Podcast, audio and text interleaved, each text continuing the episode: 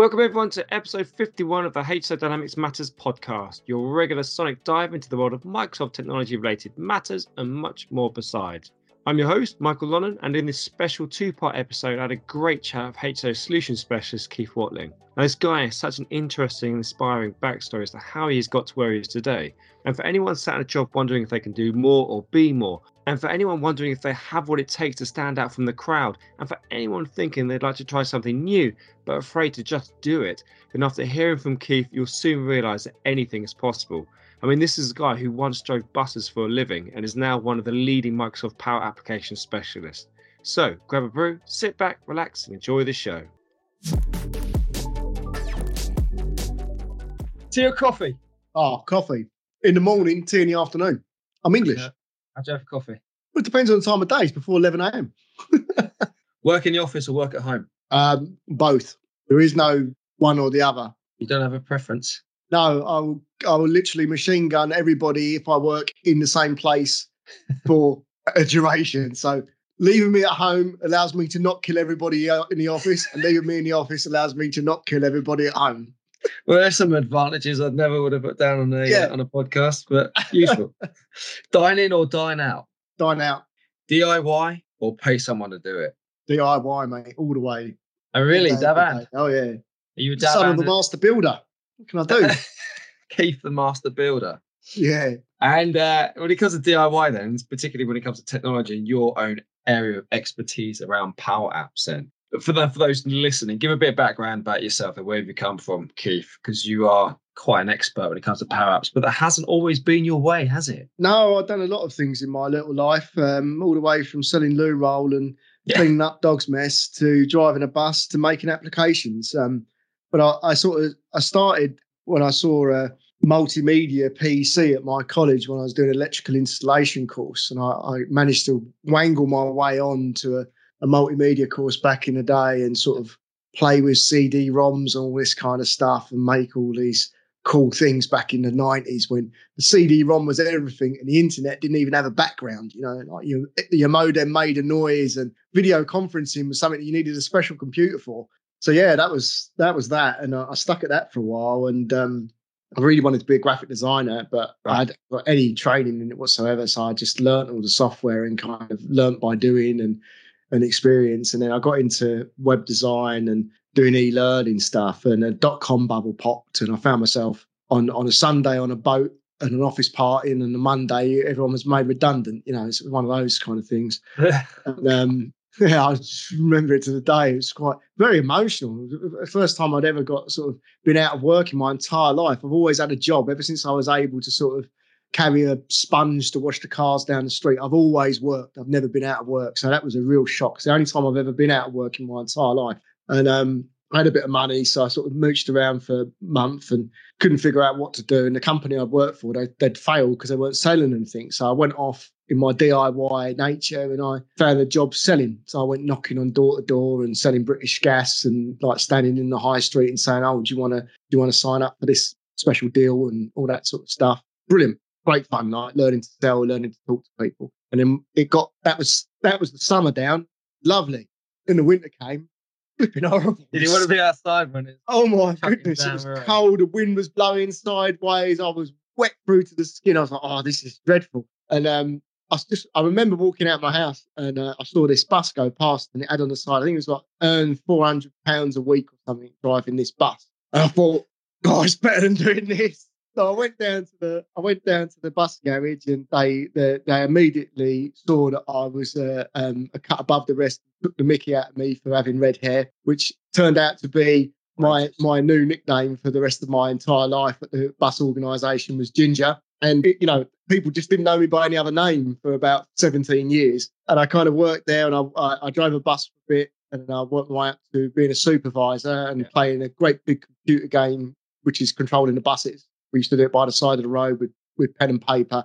And then we went digital and we did it all behind a screen. And, and it was there that I kind of got frustrated with this massive carbon copy pad that we had. And someone had had a go at making an Excel workbook for that and it didn't quite didn't quite work the way that we wanted it to, and it was very difficult to update, and it wasn't flexible enough to enable creative control of the bus service. It was just wasn't right, and we kept getting fined and we kept getting told off, and we would we would even print out all these sheets at the end of the day and fax them off to all of the different garages and all this kind of stuff. And I was like, yeah, this is a bit crazy. So I had to go out building something in Excel that was better and uh, then for another system, for another thing we were struggling with. And then I thought, well, then they said, well, we have a crack at redoing this. So me and the guy who built it, we worked together um, and we rebuilt it and we we we gave them a system that went from they didn't know what they predicted, what they what mileage they'd lost on a route for seven days. And we took it down to telling them what it was like, what mileage they were losing. And that was revolutionary. You know, our, our managers could go in. We we sort of had Excel sending out emails and like all this sort of weird stuff, like you know, sending out these emails with the stats on it of what we'd lost throughout the day. And and and our managers could go in at meeting at TFL and they'd be like, "Oh yeah, I've, I've lost this much," and all the other bus operators are sitting there going, oh, they don't know. You know, they're getting a rough estimate from some pens and papers and calling up and this, that, and the other. But our guys knew. And and then we kind of worked on a predictive system for service control and all this kind of stuff. It was really cool. But the one how thing did that your, frustrated how did your how did your background take you from where you were to, to developing and, and well, it, it, so it's, I've do that? so when I was doing multimedia, I've been playing with computers since I was sort of seven or eight years old with Right, a BBC Micro, right? So, but I, I'm not a computer. It doesn't make any sense. Like the programming languages, I get to a level and I'm- and it's just like ah, I want to actually make something, and I'm a very visual person. I like my graphic design, so I want it to look nice. It needs to work well. Like that's the bit to me Yeah. that that's important. So I can make all the stuff behind the scenes work, but I, I got really annoyed with, with with trying to become a pro coder and all that sort of stuff. That it was just so much to get to the end goal that you could never do it. You could never make quality stuff. But back in the day with multimedia, we had these low code, no code tools like Macromedia's Director and an Authorware, right? Which were like you put a shape on the screen and it became an if statement, and then you could kind of build an interface around it. So Right. when I found Power Platform, it was um, a friend of mine. I, I was I was lamenting the fact that we'd made this system in Excel and we'd gotten I think about like twelve columns of intel on a on a workbook, and it changed the face of the busing. It changed the face of the, the the company, like the way that which we gathered this data. And it was only Yeah. little bits of data. And I got in, into my head that if we just had a few more columns, if we had a few more instances like that where we kind of got some additional intel that we didn't have before, some more data that we didn't have before, that all of a sudden we would have more epoch moments where we were catapulted off to do something even better, even greater. Yeah. So I thought, right, we really need some ways of getting rid of the rest of the paper forms that, that are knocking around. And there was tons of them. And a friend of mine said, "Oh, you had a look at Microsoft Forms. Have you had a look at at, um, at that?" And it was great, but it didn't do context sensitive drop downs. It wasn't the best user experience. It didn't hand hold them. It didn't sort of give them any actions after it and all that kind of stuff. So, but what I did find is there was all these um, QR codes dotted around the engineering base for different forms that, on Microsoft Forms, and they were QR coding them to fill stuff in to do checks. And I was like, man, they're they're like they're doing it themselves. They they got so bored of waiting for SAP or whatever ERP coming along because those things take a long time to arrive at the station that they were just doing it themselves. And I was like, wow, imagine if we could connect that up to data. And and I, I couldn't do what I wanted to do with Forms Pro. So that week, this little Power Apps thing appeared in my Office 365. Like it was literally just came up and said Power Apps. And I went, what's that? Hang on, hang on, hang on. How long ago was this? This was like 2006, 2016, end Right, of okay. 2016, when just after Power Apps GA, right? Okay.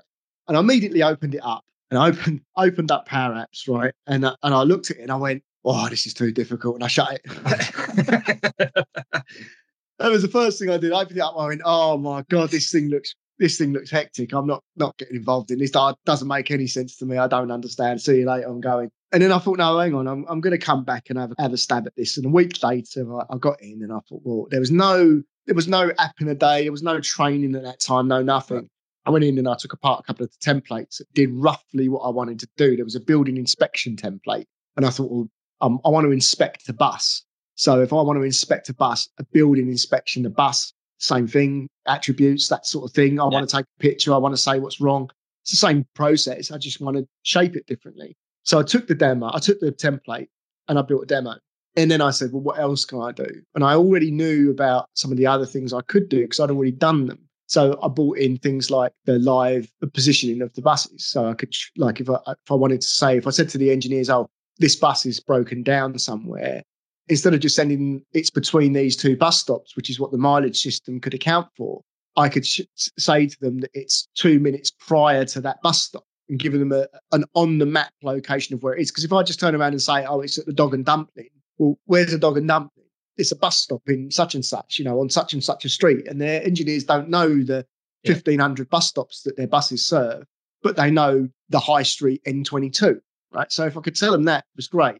And then when they were at the location, I could capture their lat- latitude and longitude to say exactly where the bus was broken down. So I got that lovely little ping on the Power BI map. Everyone loves a map in Power BI and so on and so forth. So you just found yourself, you just found the whole platform kind of expanding from there and the end of possibility. And, and my claim to fame with that app, what I built as a proof of concept, as that proof of concept was actually shown to Mr. Gates himself at a Microsoft, um, an internal Microsoft demo. And uh, I've got a, wow. I've got a little email from from the guys who showed it, and I showed it to my mum, and she was very proud and finally understood that her son had actually done something right for a change. Um, because before she genuinely didn't have any idea what I did for a living. Uh, he does something with computers, but we don't know. The good news from part one of this special podcast is that Keith's mum now knows what he does for a living. I tried to explain to my mum the other day what I do with great difficulty, so work for me to do there. One of the key messages that came through from my chat with Keith is that in whatever job it is you do, if you can see that there is a challenge to be solved, something that will make your life or perhaps the lives of others easier, and you feel you can come up with a solution to solve it, then don't hold back. A different perspective to a known challenge can often lead to a solution no one else has considered, and from there, you've opened a whole new world of opportunity. I hope you enjoyed part one. Stay tuned for part two coming next week, and until then, take care of yourselves.